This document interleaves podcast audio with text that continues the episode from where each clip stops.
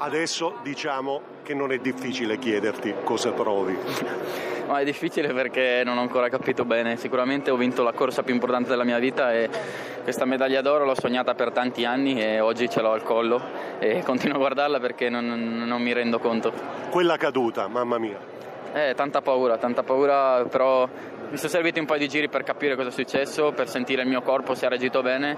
L'adrenalina è salita ancora di più e guardavo il tabellone, guardavo il tabellone ed ero leader per un punto, per cinque punti, per sette punti, poi per dieci e quando ho fatto il penultimo sprint ho detto ok, ora tira dritto, tira fino alla fine e goditi gli ultimi dieci giri anche se li devi fare a tutta. Il titolo potrebbe essere scusate il ritardo. Nessun, nessun, ritardo, penso che era la mia occasione, giusto così.